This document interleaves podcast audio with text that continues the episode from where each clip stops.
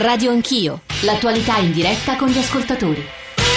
Sono le 10.05, Radio Anch'io riprende la sua diretta dall'Università di Pisa, ma con Paolo Salerno nei nostri studi Saxa Rubra. Avete sentito le ultime notizie al GR delle 10, noi stiamo cercando di dare una primissima, ovviamente incerta, analisi di quello che sta accadendo con gli esperti di politica internazionale, con figure diverse, fisici, storici, filosofi, perché bisogna anche rispondere a quello che ci stanno scrivendo i nostri ascoltatori. Siamo già collegati con Bruxelles, ci sono due testimonianze importanti che vi faremo ascoltare subito, però devo dare conto di quello che scrivono i nostri ascoltatori. 335 699 2949 per sms, whatsapp audio, poi Radio Anch'io @rai.it per i messaggi di posta elettronica. Gino, le notizie che arrivano da Bruxelles sono inquietanti, come inquietante è stato constatare la complicità dei cosiddetti islamici moderati che hanno dato al feroce boia di Parigi Salah Abdes Salam. La premessa per il multiculturalismo dovrebbe essere sì il rispetto per le varie culture, senza la pretesa da parte di queste poi di poter vivere come enclave all'interno delle nostre città. L'integrazione stile Londra, Parigi o Bruxelles, dove si sono creati quartieri off limits a qualsiasi controllo e da dove sono partiti molti sostenitori del famigerato Stato Islamico, i famosi quanto feroci foreign fighters, e la maggior parte dei feroci attentatori è stata fallimentare. E poi una rivendicazione delle nostre tradizioni. Massimiliano che scrive sui social: già circolano le foto dell'orrore con bambini insanguinati, corpi senza vita, così il terrore fa piegare le ginocchia ad un mondo in attesa di qualcosa di peggio. Altro messaggio: ci vogliamo chiedere se gli arresti recenti, scrive Antonio, a Bruxelles non siano stati un depistaggio dei terroristi per farci abbassare la guardia e colpire indisturbati oggi. E poi quell'espressione sulla quale riflettevamo con Remo Bodei, siamo in guerra e ci dobbiamo, altro messaggio, abituare all'esercito per strada perché non siamo stati attenti prima. Ci vantiamo di un'Europa che chiede solo il voucher sul cellulare, poi non c'è nessuna Unione Europea nella sicurezza, nelle politiche sull'immigrazione, e poi ci tocca stare qui ad analizzare gli attentati. Vi dicevo, due testimonianze da Bruxelles, la prima è quella di un fotografo, presidente di Shoot for Change, Antonio Amendola, la seconda di un europarlamentare democratico a Bruxelles, Daniele Viotti. Antonio Amendola, buongiorno, benvenuto, credo si trovi in ospedale, in uno degli ospedali di Bruxelles ovviamente. Amendola, buongiorno, grazie per essere con noi. Buongiorno, grazie a voi. In realtà ho cercato di andare in ospedale stamattina per una visita programmata da tempo nella clinica universitaria San Luke, che è proprio a pochi chilometri dall'aeroporto, è l'ospedale più grande vicino all'aeroporto di Zaventem, ma dopo un'ora di traffico, ovviamente tutto bloccato, impediscono ovviamente l'accesso a chiunque tranne che per le emergenze, per curare e trattare le vittime dell'attentato dell'aeroporto. Quindi ho cercato di rientrare in città e adesso mi trovo vicino a Place Schumann, che è il cuore delle istituzioni europei di Bruxelles. È tutto ovviamente bloccato, un via vai di ambulanze, polizia, esercito, però devo dare credito alla polizia e all'esercito, stanno facendo un grande lavoro per rendere più possibile scorrevole il traffico in questo per restituirci e restituire. Scusami, Schumann è proprio a pochi metri dalla stazione Maelbeek attaccata. Questa è una zona già molto congestionata durante il giorno, in più è veramente a meno di 200 metri dalla stazione attaccata. E questo è il tema, il tentativo poi delle istituzioni e delle forze dell'ordine di restituirci una normalità che oramai credo veramente dall'11 settembre è stata rotta e che in qualche modo ricostruiamo, ma su questo le riflessioni di chi è di fronte a me saranno molto più attente. Sì, Antonio, volevi dire l'ultima cosa, Presidente? Purtroppo io vivo qua ormai da un anno e mezzo. Fin dagli attacchi di Parigi e dalla ricerca dei terroristi coinvolti qui a Bruxelles, quando c'è stato il lockdown della città per giorni e giorni con quella surreale situazione tipica belga, stiamo vivendo quella che noi chiamiamo qua la nuova normalità in tutti questi mesi. Cioè avere un livello 3 che nella scala belga del Ministero degli Interni è quello subito prima l'allerta massima. L'allerta massima significa avere ogni giorno, dalla mattina alla sera, pattuglie di militari, cosa a cui ormai eravamo totalmente abituati e si viveva tranquillamente. L'asticella della sopportazione dell'allerta, della paura, del terrore si è alzata notevolmente. È temo che oggi sia stato fatto un passo probabilmente di non ritorno sulla quotidianità. Qui questo è il punto. Antonio Amendola, grazie. Prima di andare a Daniele Viotti, Paolo Salerno a Roma, se ci sono delle novità. Paolo, insomma, noi siamo sempre, come sai, aperti. Sì, certo, da Bruxelles per il momento non ci sono aggiornamenti, direi quasi per fortuna, visto che tutti quelli che abbiamo dovuto fare non hanno fatto altro che rendere più pesante, più grosse, più gravi le proporzioni di questa strage. Un momento, proprio in questo momento, l'agenzia ANSA batte una notizia. Un testimone ha raccontato di aver visto una ventina di persone a terra dopo l'attacco alla metro di Maelbeek, senza essere però in grado di precisare se si tratti di morti o feriti. Sì. Quindi comunque questo conferma la gravità anche dell'attacco in metropolitana. Naturalmente un po' dappertutto in Europa sono state convocate riunioni da parte dei vari governi per fare il punto della situazione sul piano della sicurezza. Ci sarà anche naturalmente una riunione del Comitato di Sicurezza presieduto da Angelino Alfano, dal Ministro dell'Interno, qui a Roma nel pomeriggio alle 15 giunge la notizia, tra l'altro, da fonti francesi, giornalistiche francesi, che i servizi segreti belgi erano a conoscenza dell'esistenza di piani per attacchi di questo tipo. Il problema, come spesso accade in questi casi, è che non avevano però idea di quando e dove avrebbero colpito. Come in parte accadde anche prima dell'11 settembre. I servizi avevano delle fonti, delle informazioni, ma sempre, non mi ricordo la parola tecnica, difficili poi da qualificare, ecco. Daniele Viotti, europarlamentare del Partito Democratico a Bruxelles, se è stato testimone di qualcosa ci racconti il clima che sta vivendo lei, ma soprattutto perché sono gli ascoltatori stessi a scrivercelo. Adesso cambierà tutto, e per la questione delle frontiere e per una sorta di stato d'assedio europeo. Speriamo di no, ma questo rischio c'è. Daniele Viotti, buongiorno.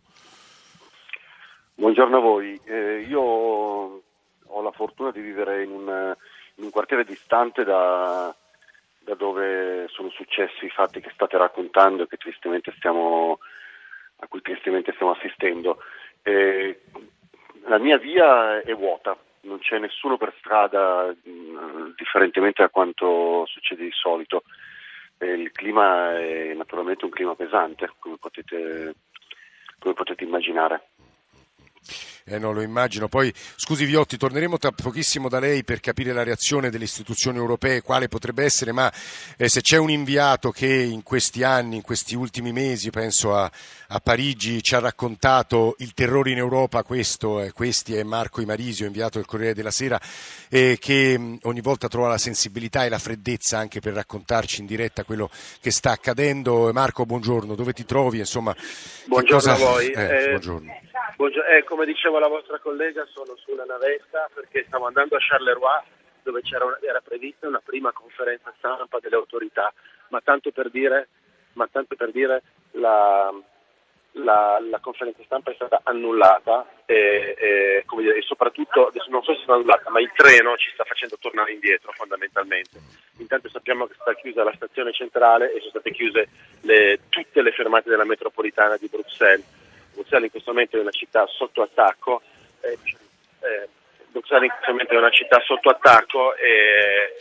insomma l'unica cosa che posso dire in questo momento è che c'è una grandissima confusione. Pronto? Sì, ti sentiamo, ti stiamo sentendo, Marco. Sì, tra l'altro le impressioni che tu ci stai raccontando sono molto simili a quelle di Londra nel 2005, di Parigi recentissimamente. C'è questa espressione, una città sotto attacco, che ogni volta rende difficilissima non solo le analisi ma la reazione che le istituzioni in generale, le forze dell'ordine, devono avere nei giorni successivi. È un tipo di riflessione che stiamo svolgendo soprattutto con Bodei, Tonelli e la professoressa Isaacs. Prima di riascoltarli Sì, dimmi Marco. Dimmi. No, volevo dire perché prima ero stato, appunto, c'era un gendarme che mi aveva fermato mentre camminavo sul vagone del trenino. No, la situazione è proprio quella. La sensazione adesso che si ha dal centro di Bruxelles, dove sto, come ho detto in diretta ritornando, è quella di sì, purtroppo è una frase fatta, ma sotto assedio c'è qualcosa del genere. Alle esplosioni del mattino all'aeroporto, soprattutto l'esplosione alla stazione di Maelbeek. Dovrebbe essere un'esplosione che poi viene riportata per tre diverse fermate della metropolitana, sono tutte attaccate. Certo è che in questo momento la confusione è massima, avete visto lo stato d'allerta e insomma... No, non solo Marco, aggiungo alle tue parole le testimonianze di chi abbiamo raggiunto a Bruxelles, i nostri corrispondenti, i nostri inviati, quelli che stanno andando tra l'altro a Fiumicino, è tutta una rete che riascolteremo stamattina, ma insomma il punto è che la confusione è enorme, la difficoltà anche di raccontare in questi momenti è enorme. Tra poco vi faremo ascoltare la voce dell'ambasciatore italiano Vincenzo Grassi, che è stato intervistato da Daniele Morgera. Volevo però tornare da Daniele Viotti, europarlamentare Partito Democratico a Bruxelles, perché a questo punto già, insomma, gli attentati ci sono stati poche, a questo punto un paio d'ore fa, alle 8, noi dovremo cominciare a ragionare sulle reazioni e temo che nella Commissione europea, nell'Europarlamento e nei parlamenti dei 28 a questo punto si aprirà una discussione molto complicata. Viotti. Sì, intanto mi permetta di dire una cosa. Questa città, Bruxelles, è sotto assedio da parte delle forze dell'ordine da mesi, da novembre scorso. Noi avevamo i carri armati nelle vie dello shopping, i carri armati c'erano, davanti al Parlamento c'erano i carri armati, l'aeroporto di Bruxelles è presidiato da almeno 2 militari davanti a ogni... entrata.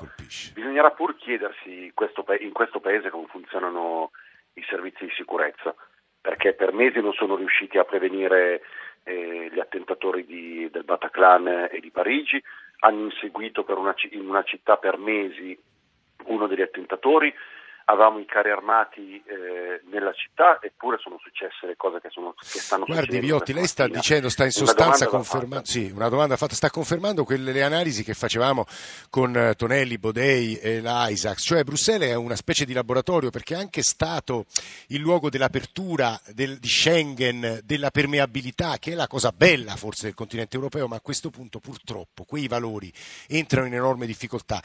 È una considerazione che mi preme di nuovo approfondire con voi tre. Prima vi dicevo però la voce dell'ambasciatore Vincenzo Grassi, ambasciatore italiano a Bruxelles, intervistato da Daniele Morgera. 2 violente esplosioni all'aeroporto di Zaventem a Bruxelles. L'ambasciatore Vincenzo Grassi in collegamento con noi. Che elementi avete in questo momento? Ma evidentemente lì a questo stadio gli elementi sono ancora molto preliminari. Si sa ormai per certo che vi è stato un attentato a Zaventem, sulla cui dinamica la polizia ancora non fornisce dati. Probabilmente ci sono state 2 esplosioni, una all'uscita dal treno che collega la città con la zona partenze dell'aeroporto e un'altra nella hall partenze. Secondo alcuni testimoni riportati da alcuni social media belgici sarebbero stati anche degli spari oltre alle esplosioni. La polizia per il momento non dà un bilancio delle vittime, inizialmente si era parlato di 2, adesso alcuni social media riportano un numero molto più alto, è sicuro che comunque ci sono numerosi feriti. Noi stiamo adesso cercando di capire verso quali ospedali sono stati diretti i feriti. La polizia belga e il capo dell'unità di crisi non ci hanno finora comunicato di vittime italiane, ma ovviamente si tratta di indicazioni molto parziali perché i feriti evacuati non sono tutti stati identificati ovviamente, quindi è una situazione in continua evoluzione. Noi sui siti sia dell'ambasciata sia quelli del Ministero degli Esteri, dell'unità di crisi, sconsigliamo in questo momento viaggi su Bruxelles ed anche suggeriamo particolare vigilanza anche nell'area metropolitana, evitando per oggi luoghi affollati, metropolitane, musei, eccetera. Rimane aperto l'aeroporto di Charleroi che ospita un buon traffico dall'Italia e anche su quello terremo aggiornati sui siti la situazione. La situazione è in grande evoluzione, la città virtualmente paralizzata, dato l'orario questo ha chiaramente anche dei riflessi sull'operatività dei vari uffici perché molte persone sono bloccate nel traffico e non riescono a raggiungere i luoghi di lavoro. Molti italiani stanno cercando di mettersi in contatto con voi per chiedere notizie. Quali servizi l'ambasciata sta predisponendo? Appunto, per loro? L'ambasciata fa tutti le comunicazioni attraverso il suo sito, aggiornandolo finché possibile, però adesso la nostra priorità, oltre a rassicurare i connazionali nei modi tradizionali, è anche quella di cercare di comprendere se ci sono dei connazionali in qualche modo coinvolti come vittime in questa operazione terroristica. Sono le 10:20, la linea va subito a Roma da Paolo Salerno. Paolo. Sì, c'è un aggiornamento, questa volta un brutto aggiornamento, sembra confermato, lo dicono fonti della TV belga rilanciate poi anche dalla TV britannica, ci sarebbero 10 morti nell'esplosione nella stazione della metropolitana di Maelbeek. Questo è il nuovo bilancio, chiaramente da prendere con beneficio d'inventario perché non c'è nulla di ufficiale. Per quanto riguarda quello ufficiale siamo fermi ai 13 morti e 35 feriti dell'aeroporto. Se si dovessero aggiungere anche queste 10 vittime veramente sarebbe una carneficina di proporzioni spaventose. Sì, è quello che temevamo sin dall'inizio di questo filo diretto, che tra poco vedrà il passaggio di testimone Ilaria Sotis. Ovviamente tutta Radio 1 stamane cercherà di darvi non solo le notizie ma tentare un'analisi, operazione che ovviamente cercheremo di fare a bocce un po' più ferme, speriamo domattina a Radio Anch'io. Mi premeva però chiudere queste nostre riflessioni ridando la parola a chi ci ha aiutato a leggere quello che stava accadendo, ma soprattutto a capire quale potrebbe essere la reazione più razionale di noi europei, e mi riferisco a Guido Tonelli, fisico, Remo Bodei, filosofo, e a Catherine Isaacs, che è storica ma soprattutto è l'ambasciatrice Erasmus per l'Italia. Avevamo cominciato ricordando le studentesse italiane che hanno perso la vita 2 giorni fa in Spagna. Professor Tonelli. No, la reazione razionale è anzitutto evitare di continuare a commettere errori. Evidentemente sono stati commessi errori. Il primo errore è che non ci sia una politica di sicurezza e di contrasto al terrorismo europea, una politica di intelligence europea, un'unica politica di salvaguardia dei confini e di gestione dell'immigrazione. Non possiamo gestirla con 28 paesi. Il secondo errore, mi riferisco a quello che si discuteva anche prima, un ascoltatore l'ha citato con grande correttezza, non possiamo ripetere gli errori che sono stati commessi a Parigi, a Bruxelles, a Londra. Che ci siano quartieri di Bruxelles chiamati Belgistan, Maelbeek, in cui vige la Sharia, è chiaro che è una follia, non lo dobbiamo fare. Dobbiamo costruire una politica di integrazione basata sulla riaffermazione dei valori di civiltà e di accoglienza dell'Europa. Prima di andare da Bodei e da professor Isaacs, ci colleghiamo con i colleghi di RTL Info, che è la radio belga. Oui, à proximité donc de la station qui a été touchée ce matin par une explosion. Alors, on apprend que tout ce quartier, vous le voyez, à la rue de la Loi est complètement évacué, fermé. On a beaucoup de témoignages de gens qui sont bloqués dans les tunnels à bord en voiture. Stanno raccontando di come il quartiere intero attorno alla metropolitana sia ovviamente bloccato, ci sono delle persone all'interno bloccate. Professor Bodei. Sì, rispetto a quello che è accaduto a Bruxelles è probabile che ci sia uno stato d'assedio europeo che non arriverà sicuramente al coprifuoco, ma avrà delle conseguenze importanti. La prima è la militarizzazione della società, quindi non solo i carri armati, ma anche poi in secondo luogo un blocco dei migranti, perché saranno selezionati molto più rigidamente e crescerà il sospetto nei confronti di loro. Da ultimo ci sarà probabilmente una ripresa della rotta mediterranea dalla Libia verso l'Italia o dall'Albania verso l'Italia. Quello che manca, lo diceva prima il professor Antonelli, è una polizia di frontiera europea, perché questi 28 paesi ognuno fa con procedure diverse il blocco, la selezione dei migranti. Quindi bisognerà, fra l'altro, e questa è una considerazione su quello che si può fare, convincere queste persone, educarle, quelle delle banlieue, quelle che si ribellano e formano i foreign fighters, a capire che l'integrazione è a due strade, cioè noi dobbiamo abituarsi a loro, ma loro devono abituarsi al nostro tipo di cibo, e non sarà una cosa facile, ci vorranno decenni per questo. Catherine Isaacs, per chiudere. Dunque, da una parte forse si può immaginare che l'ipotesi che è stato presentato, che l'arresto di Salah sia stato un detonatore, perché abbiamo visto che lui ha detto che non ne poteva più, era contento di essere stato arrestato, quindi chissà che cosa c'era intorno. Quello che a me fa più paura è che una vicenda di questo tipo tende a rinforzare una sorta di pregiudizio, direi atavico, anti-islamico nelle popolazioni europee. E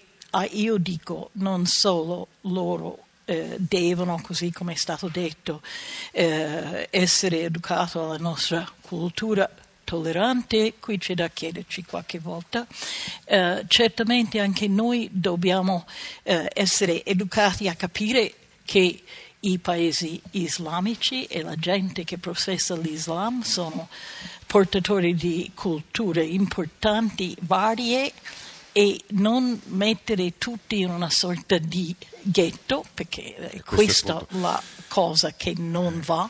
Io lavoro da molti anni nei paesi islamici dell'Asia e dico che sono posti dove ci sono esseri umani ben disposti, certo, e anche altri, come in tutto il mondo. E noi Catherine Isaacs, lei ha fatto bene a chiudere su questa considerazione. Sono tutte riflessioni quelle che abbiamo ascoltato stamane, e le ringraziamo moltissimo, da Massimo Augello, rettore, da Remo Bodei, da Guido Tonelli, da Catherine Isaacs, che noi riprenderemo nel corso di una giornata che sarà, ma anche domattina Radio Anch'io, tutta una riflessione, un'analisi su quello che sta accadendo e accaduto a Bruxelles. Era collegata con noi Adriana Cerretelli, corrispondente a Bruxelles del Sole 24 Ore. Immagino che Ilaria Sotis, alla quale noi diamo il testimone per proseguire con il racconto di quello che accade, ma anche con la riflessione su quello che accade, riprenderà la voce della stessa Cerretelli. Noi ringraziamo davvero per l'ospitalità l'Università di Pisa, ci dispiace non aver potuto parlare di ricerca, ma torneremo qua a farlo, e ringraziamo ovviamente tutta la